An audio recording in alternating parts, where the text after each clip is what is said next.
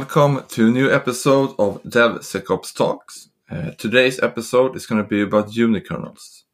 It's me, Matthias, it's Andre and Julian, and today we also have a guest with us, Ian.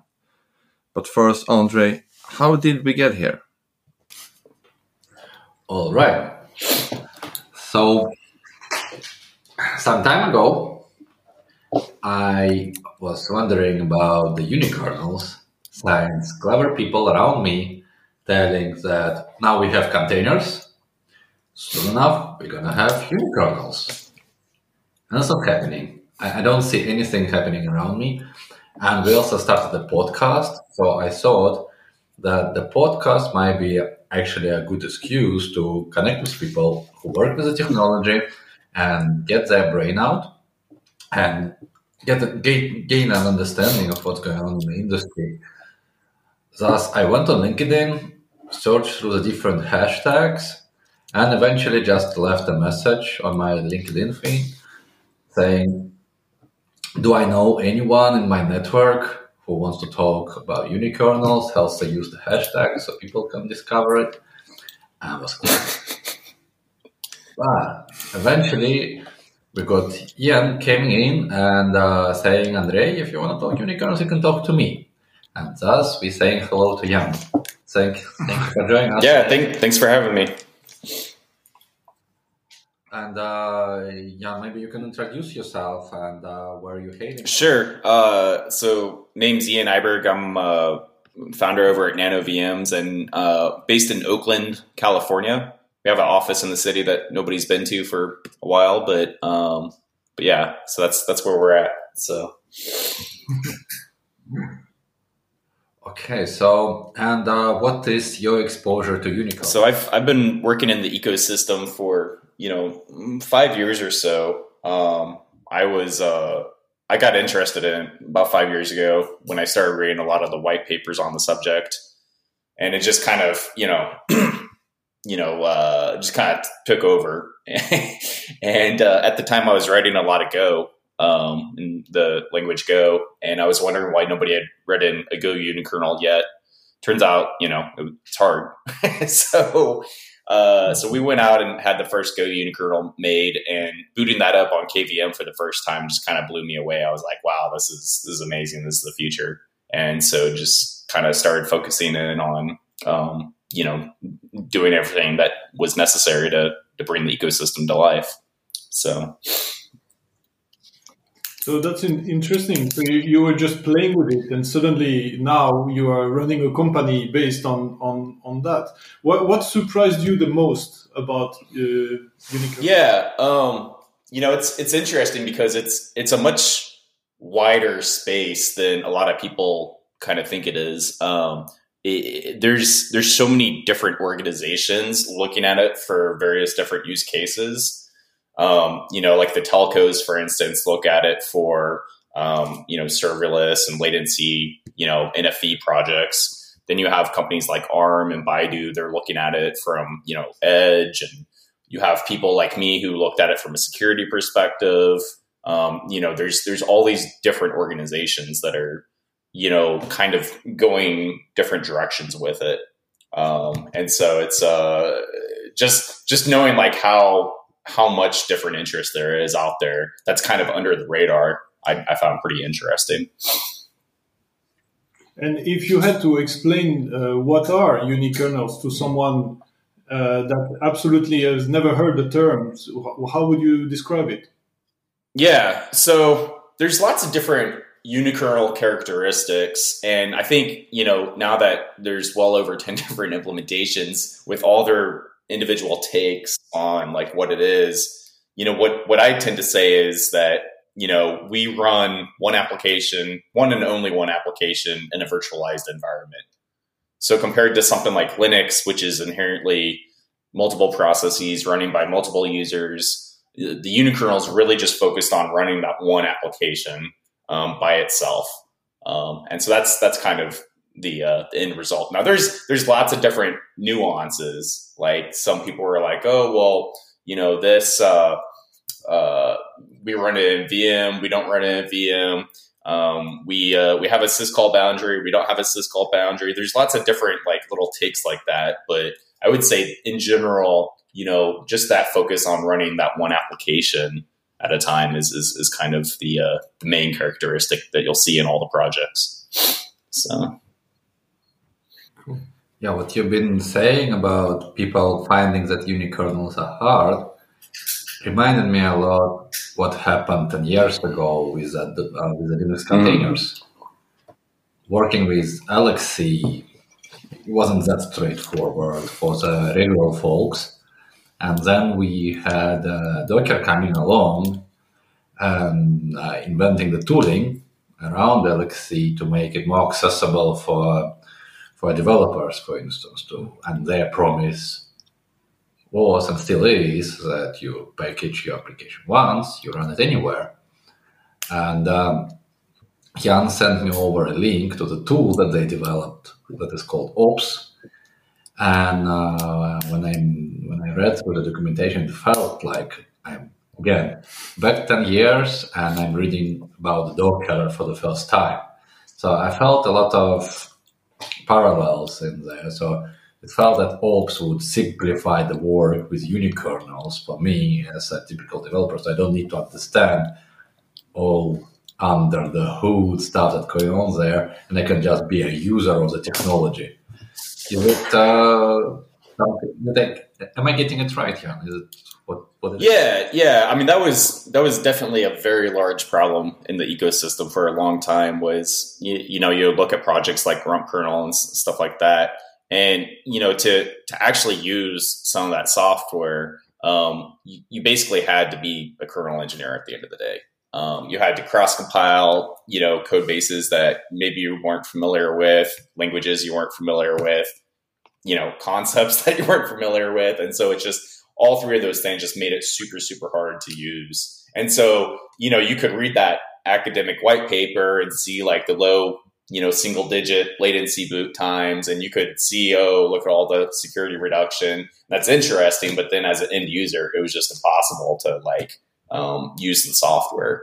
And so we, we kind of knew that that was like, you know, public enemy number one in terms of adoption was just making it as dead simple to use. And in our eyes, like it's not it's not there until even non-developers can, you know, use it. So say you're a DBA or some some other person that doesn't really actually code, um, you know, they should be able to spin up those applications and and use it without having to uh, do any code. So. Right. So when I'm reading through the documentation, I, for instance, I'm doing the the basic example that uh, describes the Go program consisting of one file. Then the basic example tells me to compile it into the executable. And then I do ops run my binary. And let's assume I'm running on Linux. What would happen then? So yeah, ops um, ops actually doesn't do like a ton of work. Um, what, what, what we did was making it easier to use with the underlying hypervisor. So in most cases, that's QEMU. Um, and then uh, also making it easy to deploy to the clouds. So all, all the different public clouds are supported. Hmm. Um, but essentially, like if you're just running locally, all ops is doing is creating a disk image out of your application. And so this is a disk image you can take to any hypervisor and boot on. Um, and then it'll orchestrate QEMU to run locally if you want to run locally. Um, but that's that's basically the two functions it provides. Um, yeah. It felt that it will download something from the internet, something that we call image. Right? Yeah. So it it so it's like a it it kind of depends on what you're using. So in the Go example, um, you know, Go will produce a single binary, a single ELF binary. And so what we can do is we can stick that um, onto the disk image. But if it's say say it's something like Ruby or Python or one of the interpreted languages, um, then uh, it, you know for that we don't really expect the end developer to use the uh, to uh, provide their own interpreter. So we we give them a package that we say, hey, this is a known good interpreter and this works. All right, yeah. So you you now now I see what's going on um, locally. So we have um, an image that we load our binary on top, but um, you also mentioned the cloud, and I think that might be a typical confusion point for people. Since everything I read about unikernels on the internet, it says it's a single process, special purpose operating system, if you like, for running like just just your application on top of the hypervisor.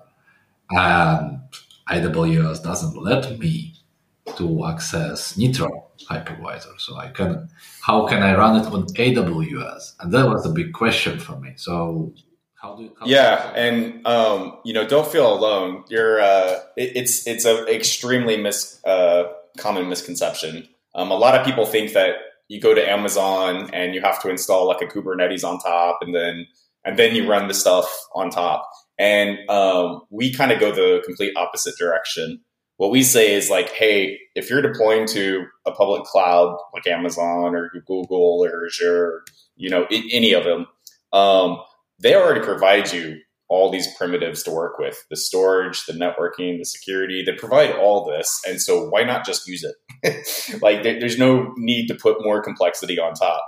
Um, so when we deploy to say Amazon um, and, and you do like ops image create, we're creating an EC2 instance um, like well an AMI. We're creating an AMI out of your application, and then we boot that as an EC2 instance. And so that EC2 instance does not have Linux at all running on it.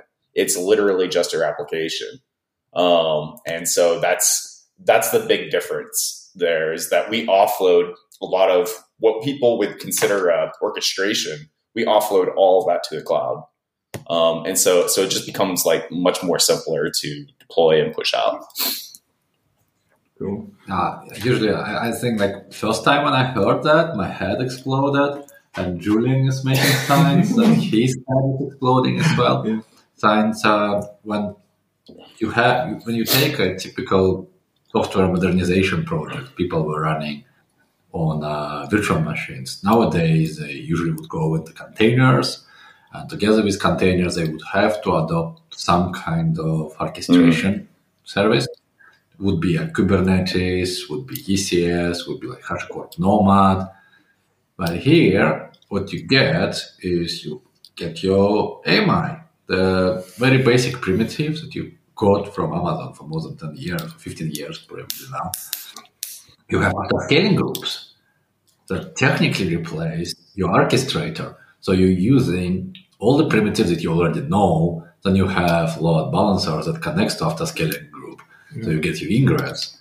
But technically, you're getting all those primitives that are already there that you're already using, and you're cutting off the big level of complexity out of it. And that only that, like leave security improvements alone, feels very compelling to me. If yeah. I would work with someone for whom building secure system is a priority. Yeah. Uh, there is like no packages to install, nothing to update. So, uh, I guess the people would ask, well, all right, so I have my application running as a virtual machine linked together with kernel. How do I debug this thing? Probably people ask you a lot about that. So things like logs, yeah. metrics. How- yeah, and, and and just to clarify before we jump into that, no, nothing's stopping you from using like a say a Nitro instance on Amazon and pulling out your own hypervisor. It's not it's not common whatsoever in the cloud, but um, it is an option if you absolutely have to or want to do that. And then Google also has nested virtualization instances uh, to do the same sort of thing. Um, but yeah, so uh-huh. So in terms of like debugging and metrics and logs, um, you know, a lot of that tooling just kind of works out of the box. Um, logs, you know, if, if, we talk about that for a second, um, I, I group those into basically two camps. One is you have software, say a small blog where you just don't care. and for that, um, you can just shove it out through uh, the serial interface where, you know, ops logs instance that will you know, uh, grab all your logs and and you can just view them as is. So that's for software where you don't you don't necessarily care too much. Um, it's there, but low traffic websites, that sort of thing. Um, if you have an actual higher traffic website, or if it's something that's more um, you, you know more more serious, chances are you're already using something like Elasticsearch or Splunk or you know, Papertrail or any of these innumerable number of logging solutions out there. And so in that case, what we say is keep using it. Um, you can ship all your logs out through the syslog interface. Um, so, you know, I, there's examples on our website where you just, here's your syslog address, the port, and you just ship it straight out. Um, that's the easiest, most straightforward way to do um, in a production setting. Um, right. So then uh, I have my application compiled together with the Linux kernel, and I need to tell the thing that address. How for for syslog or oh yeah so for for syslog you know um, pretty much every language has that capability to kind of say hey um, you know instead of uh, well at, at, at the end of the day, you have like, say your, um, you know, print line type of logging, um, and that just ships it out to standard out or standard error, right? And then you have other ways of saying, hey, this application is going to go to var log, syslog slash whatever. Um, usually that's done with something like systemd or something like that. Um, and then, it, it, you know, the other way is that you explicitly tell your application, and every language has has this API uh, where you're saying my syslog is listening on this host at this port, um, ship all the logs out to there. So right, I, I see. I basically do it on uh, application logger level, right? Not on operating yeah. system level. I don't consider anything on operating system level. Mm-hmm. And for metrics, I can guess I can expose like a Prometheus. Yeah, Prometheus would be a very common way of doing that because that's already application inside the application. And so then you just, you know, expose all any metrics you want to expose and come scrape them. But stuff like New Relic and Datadog, I mean, those clients work. Um, uh, there's there's a thousand, just like logging, there's a thousand different APM type of solutions out there. Um, so, but to use like Datadog, do I need to compile Datadog agents? So you would yeah, you would have an agent inside your app that ships out those metrics. Oh, so then I, I have to use some kind of SDK. Right. Right. And so it's not like a Datadog agent binary and compiling it into the image because I cannot have multiple processes running. So it should be still part of the application through mm-hmm. SDK. Right. Right. And then yeah, and so there's can you have multiple Sorry, go ahead. Yeah, sorry. Can you have multiple uh, processes running at the same time, or no? So that's that's actually one of the key architectural um, constraints that we impose. Is it's it's single process. So that, that what that means is we can have as many threads as your application wants. You know, if you're using a language like Java or Go or Rust or something like that, um, if you need more performance and you want to add more threads, more the merrier. Um, but processes, they're inherently single process systems to begin with. And that's actually the key architecturally, that's the key point because that's what gives you the performance. It's what gives you the speed, um, gives you all these other benefits. Uh, just to kind of drill into this, just to kind of show how important it is. Um, if we go to Amazon, we boot up a Ubuntu or Debian instance, something like that even without you installing a single thing, there's like a hundred processes already running um, on it, and that, that even on like an EC2 small, which is only one thread, you know, you have a hundred different processes all fighting for that thread at a time. It's an illusion that all those programs are running at the same time. What's happening is the CPU is like switching between all 100 of them so fast that you can't really see. But to a computer, it's still pretty slow. And by eliminating that and saying, hey, we only have this one process, um, you, you know, you remove a lot of that context switching immediately and your application inherently performs a lot better. So when people are asking, like, how do you get this performance boost? it's merely architecture. It has we we didn't write a magic algorithm or anything like that. It's it's just architecture. And uh, talking about our architecture, I, I had one question relate, regarding the compute density. So if, if I uh, rent uh, four gigabyte VM to run my application, how can I right size the VM? How do I know how much I use inside that VM? Because there is no operating system, I cannot really you know poke around or anything. So how, what would be your recommendation for actually finding the the perfect cost to usage ratio? Yeah, you know, it's going to depend heavily on like a what language you're using and b kind of what your application does. Um, you know, and it, just to clarify on the no operating system, um, that gets thrown around quite a bit, but every single unikernel out there actually is an operating system, just not a general purpose operating system like, like we're used to.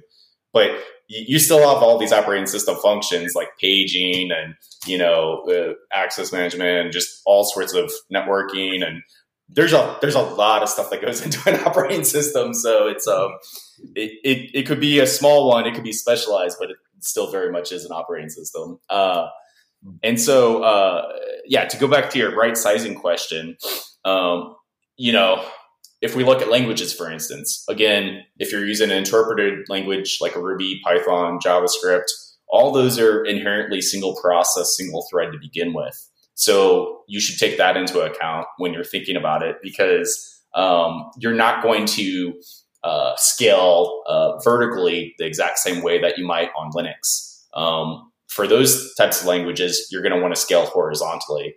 So you have, you know, maybe five uh, Ruby interpreters on the smallest instance size behind a load balancer. That's one way to do it. Um, a language like Go or Rust that has native threads, then you could scale vertically if you wanted to. Um, on Google, they have instances that have 384 threads available. So that's a, that's a lot of firepower to uh, to go that way. I don't even know of anybody who's actually using those instances. I'm sure people are, but it's just you know, it's that's just uh, one way to go there. Uh, you know, in terms of memory, uh, one one of the interesting things about the cloud instances I, is I think you you know there's um, not too many of the public clouds actually have um, kind of dynamic adjustments in terms of memory and CPU. I know Google does, but m- most of the others, you know, it's like here's one thread and, and four gigs of RAM, or here, here's two threads and 16 gigs of RAM. It's very um, flat and fixed. So I think there's room, you know, in the future for that to be a lot more fluid than, than it is today. Right. This is something that I discussed with um, my team. Is today there is a Fargate on AWS, which is container as a service, but if the micro VMs, if the mini kernels take take off, then there will be a big hunt for the T3A nano micro those instances like for the Go languages. Yeah. So there will be a lot of demand for those since you don't need as much resources. And you also mentioned the performance improvements. Ian. do you, do you have any any numbers to share when it comes to yeah yeah. So again, it kind of depends on what you measure, but to give you an idea, um, both ops.city and nanos.org are Go unikernels running on Google Cloud right now. Um, they can, uh, you know, on Google, we routinely see benchmarks of like 2x more uh, requests per second. Um, on Amazon, it's 3x more you, you might wonder what the difference is. And um, there's there's a number of differences. One is you have um, different underlying hypervisors. So Google is entirely built on KVM. Amazon used to be built on Xen. Their newer instances use a modified version of KVM. Uh, there's different networking adapters, like Amazon has made their own silicon. Um, so they have like little ASIC networking offloading uh, coprocessors, and so there's there's little things like that that can um, change the performance and so forth. But yeah, in general, like like if you just boot up the latest Debian that Google shows you and, and compare that to um, you know a uh, a Go unikernel, exact same Go version, exact same application, we're we're gonna push two x more on that. Um, you know, we've benchmarked MySQL running faster and a whole bunch of other Redis running faster. Um, so, so yeah, it, it, it, it depends on a variety of things though.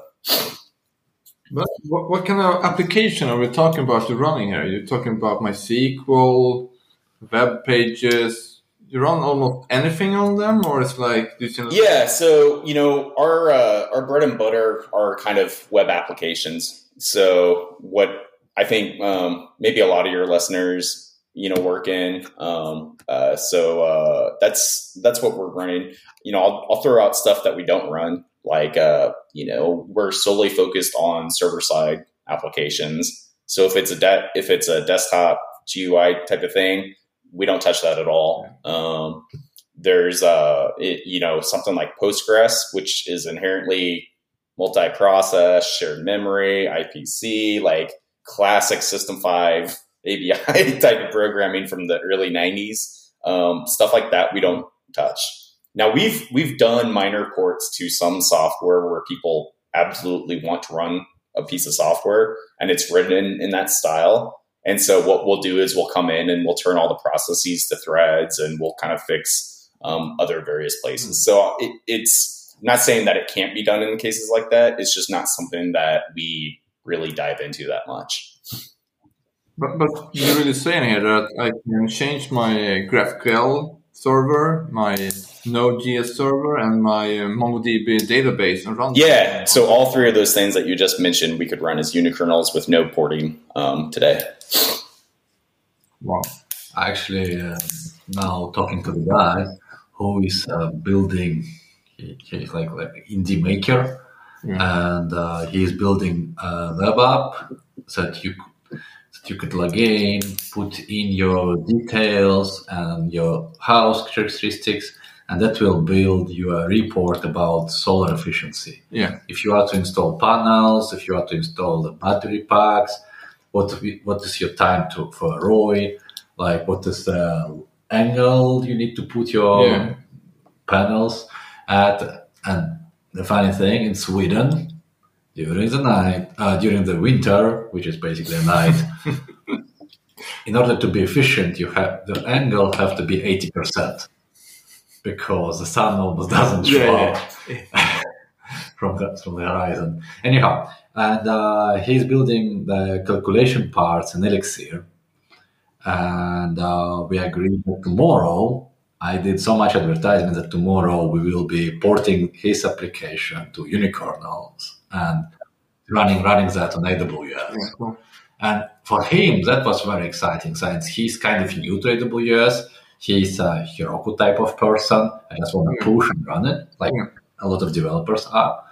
And I started to explain him, well, you could do containers and we can put it to ECS. We might move some part to Lambda, and then it's mm. kind of Lambda is kind of easy to understand for developers. That's my code. I just yeah. run it there.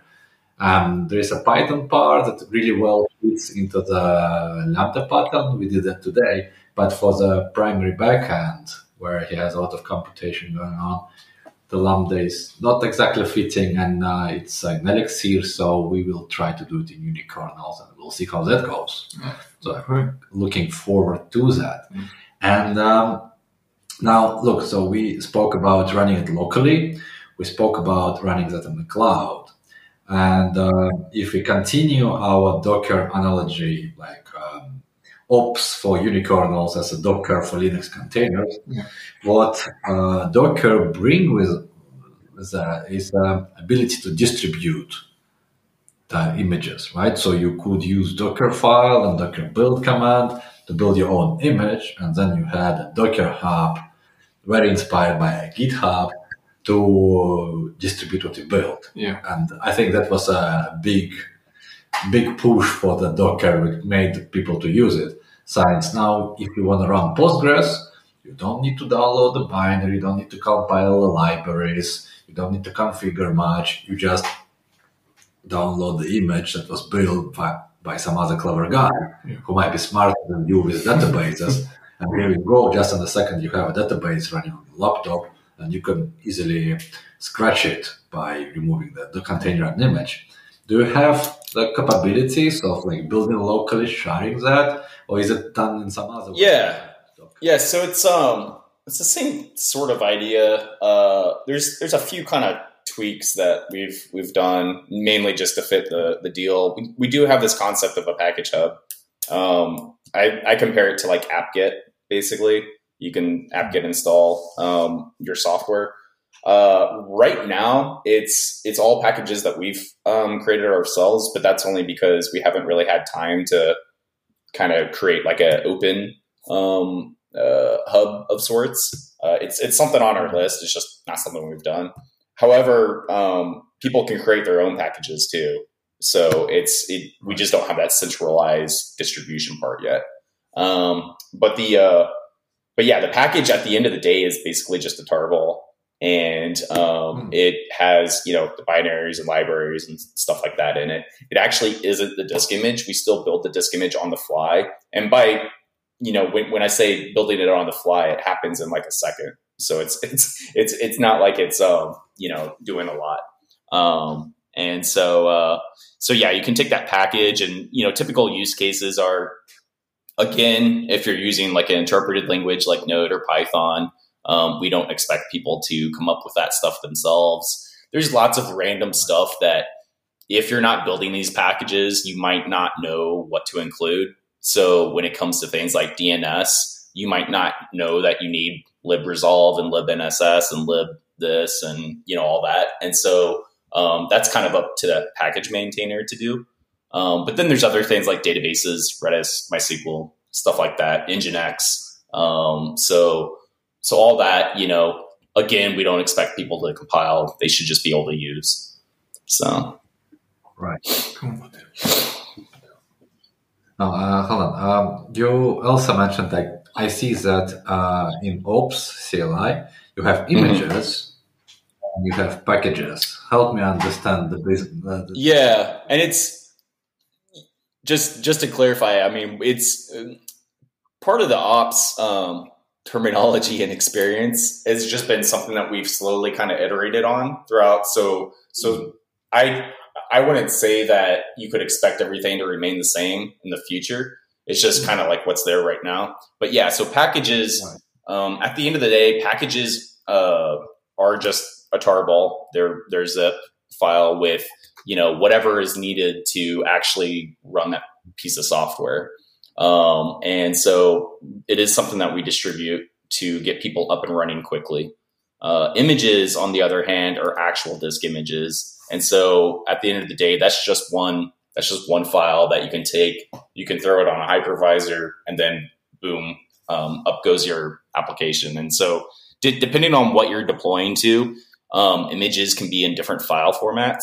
So if you're using like Hyper-V, you might be using a VHDX file type, and hmm. you know if you're uh, pushing to KVM, maybe it's just like a raw uh, file type. So the file types can be a little bit different. Um, and so uh, that's that's one reason why they get built on demand.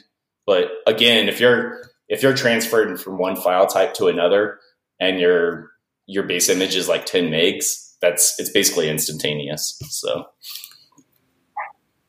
right. So basically, package is something prepackaged so I could put my application on and make an image. Yeah. So, so I, I guess one thing to kind of dive in and maybe explain why we just don't distribute images um, is because there's all this customization that goes on. Um, config files, environment variables, um, you, you know, all all sorts of customization that goes on.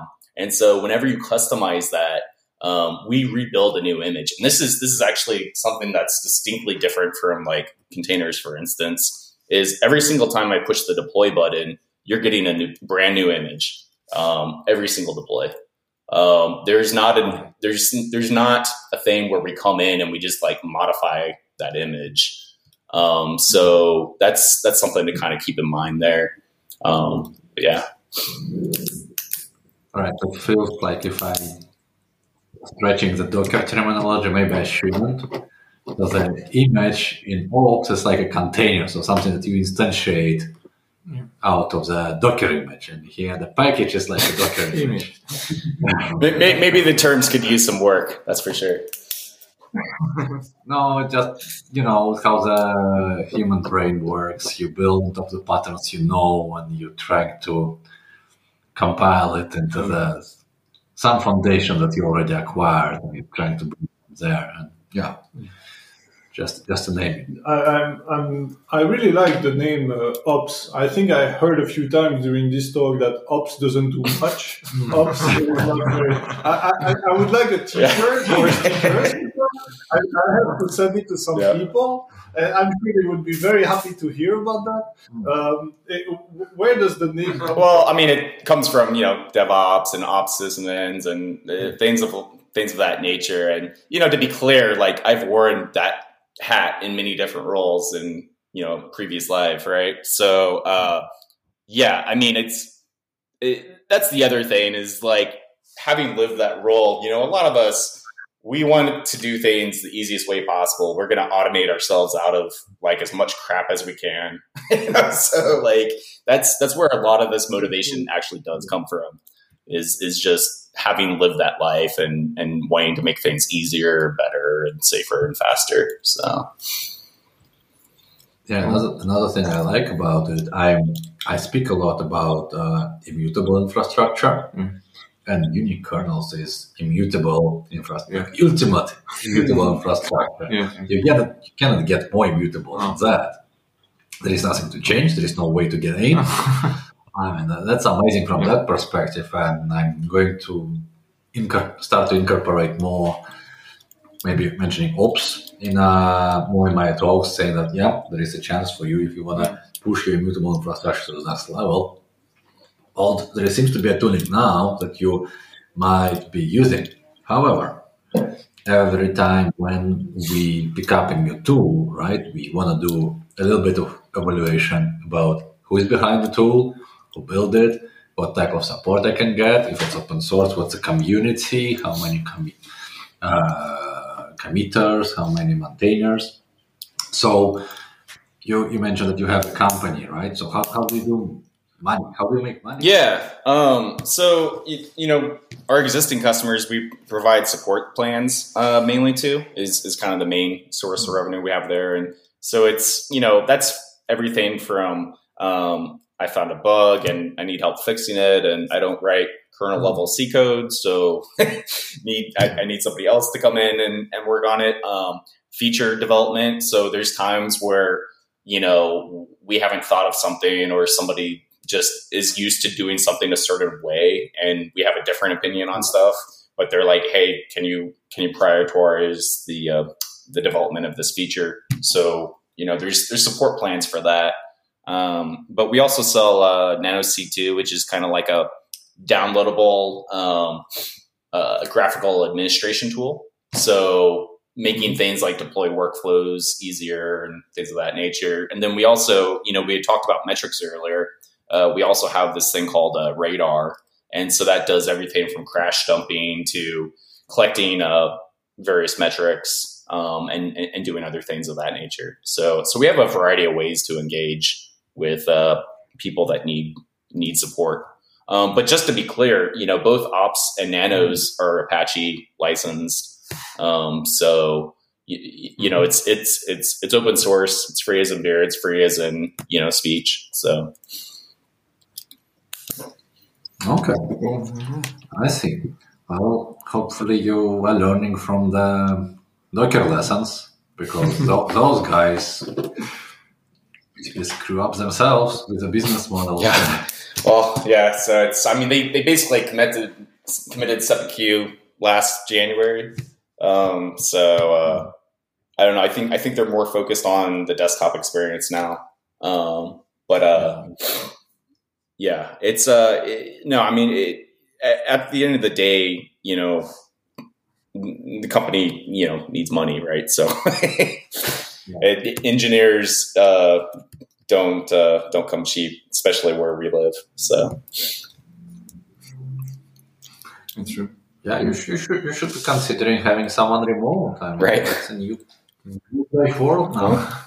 so I, I would love to hear uh, if you have any comment or like um, how, how does your customer like pass an audit from you know from the government or some some uh, institution because I've been in a few Mhm. of those, and I would say that having an immutable infrastructure at that level would have helped. Yeah, so I can give you two different u- uh, use cases where this actually happened in real life. Um, one was there's this company called uh, Paywax. We actually throw them up on our main page, and they mentioned that um, they so they do credit card processing, and they were able to um, get past their uh, their PCI compliance level one with it.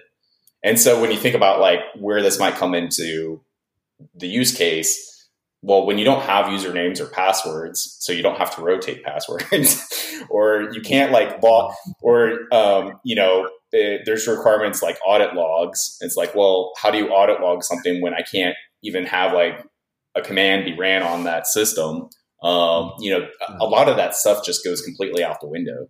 Uh, in the U.S., there's these things called STIGs, um, security control documents, and so any work with the government, um, when you work with the government, uh, they have compliance teams that go through these STIGs, and then these, these are just like long, long papers filled with like a hundred different things, like rotate your passwords and you know show who ran this particular command, and you know does this person have access to this? Do they have access to that? And just just so much crap that people have to go through and checklist.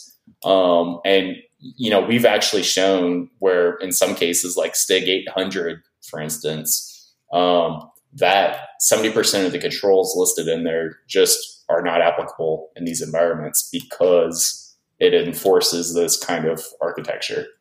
So it, it, it, makes it a lot, lot easier. Yeah, just to voice what's going on here, Julien is making celebration type of.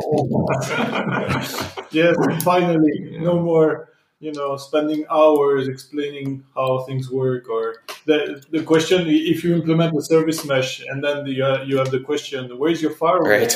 Yeah. Uh, you, have like a, you, you know you're going to be there for a long Yeah. time. So Yeah. I, I think I, I I like this idea of not having, like, it's scary in a way, not having to control over Mhm. anything because we used to do a certain way, but somehow having something so tightly knit make it like a relief somehow. It's like, yeah, just we have the base and we have the code that is built on top, and that's the only thing that Yeah. changed. The rest is completely uh, like secure. Well, so you, you know, one of the stories I tell was like when Linus released Linux in 91, 92, almost 30 years ago. Um, it- you know, the computer he was working on was like a 286 or a 386. Um, it was real hardware. and he wanted, you know, it, it was basically the same thing as Unix, right? So nothing like really changed architecturally. But this predates both virtualization in the form of like VMware and Citrix. It predates the cloud uh, in the form of AWS and stuff like that. And so it was just it was just kind of built for a different time period. Especially back then, we used to name the database Mars and and the web server Jupiter and like you know we could- we could literally give names to individual servers. And today it's just it's impossible. Even smallest companies of like twenty people have tens or hundreds or thousands of VMs. I mean, like a company like Uber doesn't have one database; they have thousands of databases, and so the operating system, in our view, got kind of inverted. Um, we're we we can't run one operating system for a computer anymore. It just doesn't even it doesn't even make sense um, because there's so much software out there today. And so what we're saying is like, okay, well, everybody's using virtualization either in the cloud or on prem or wherever. So what we really need is a system that can kind of isolate each individual application, and then we force the the operating system part onto the cloud and let them deal with those problems. You know, so that's kind of that's kind of the the thinking behind it. So But but you have like some orchestrating tool that you can use to like deploy different images to different cloud providers and those sort of things. But look, Mattias, now Yeah. you use all of existing primitives. Like on AWS, you would use auto scaling groups. Your auto Yeah. scaling groups will be your orchestrator and like launch them. Yeah, but I maybe have different applications, and then I can say like, hey, this is my web app, this is my backend. I want to share them and like do like build a new one to have some orchestrating tool for that for helping like get an overview of the services running. How many instances of this is, running right now? Hmm. I don't want to log into AWS and have a look. Do you have, I did see you have some Kubernetes endpoints. You can then spin up VMs. Based, is that some way you can go to like start migrating over, or to, to use some other tool? Yeah, yeah. So, like, um, you know, if you deploy to Amazon, you can say, "Hey, I want, um, you know, stick everything in this VPC." And you know, if uh, say I have a web server that I want to, uh, you know, front end with a load balancer, um, you know, I say spin up five five instances of this type and stick it behind in this ELB.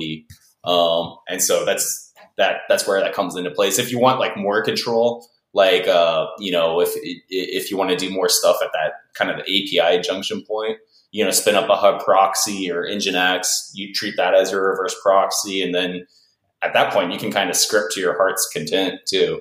You know, put in the, the metric and health points and all that good stuff. Okay. Uh, but I think with that we have to wrap up this podcast. It's quite quite a Yeah, lot to process and to go through, and I guess people who listen to this one, they their head might be exploding when when they get all of this information once. Yeah. But uh, if someone wants to reach out uh, to you, Ian, where where, where can they Yeah, uh, GitHub. Um, any of our, like I said, all of the software is open source. Um, so GitHub's great if you have a code question. There's forms, uh, forums.nanovms.com. So if you just have general questions, um, that's a great thing. We're on Twitter, LinkedIn, uh, other socials. So, so yeah. Yeah, there is also a website for the tool that we've been talking about. It's ops.city. Yep. I did. I didn't want to pay however millions for ops.com. So Must be honest Yeah. answer. Yeah. So ops.city, and uh, we will get all those links into the show notes. We do, we do. Yeah. But I think with that we will end this podcast. Thank you, Ian, for coming in and talking, and thank you, guys, for Thank you. all right. Thanks, guys.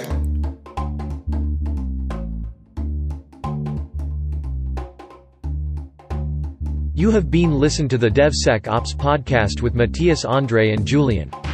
For more podcast and notes go to the webpage devsecops.fm. Thanks for tuning in.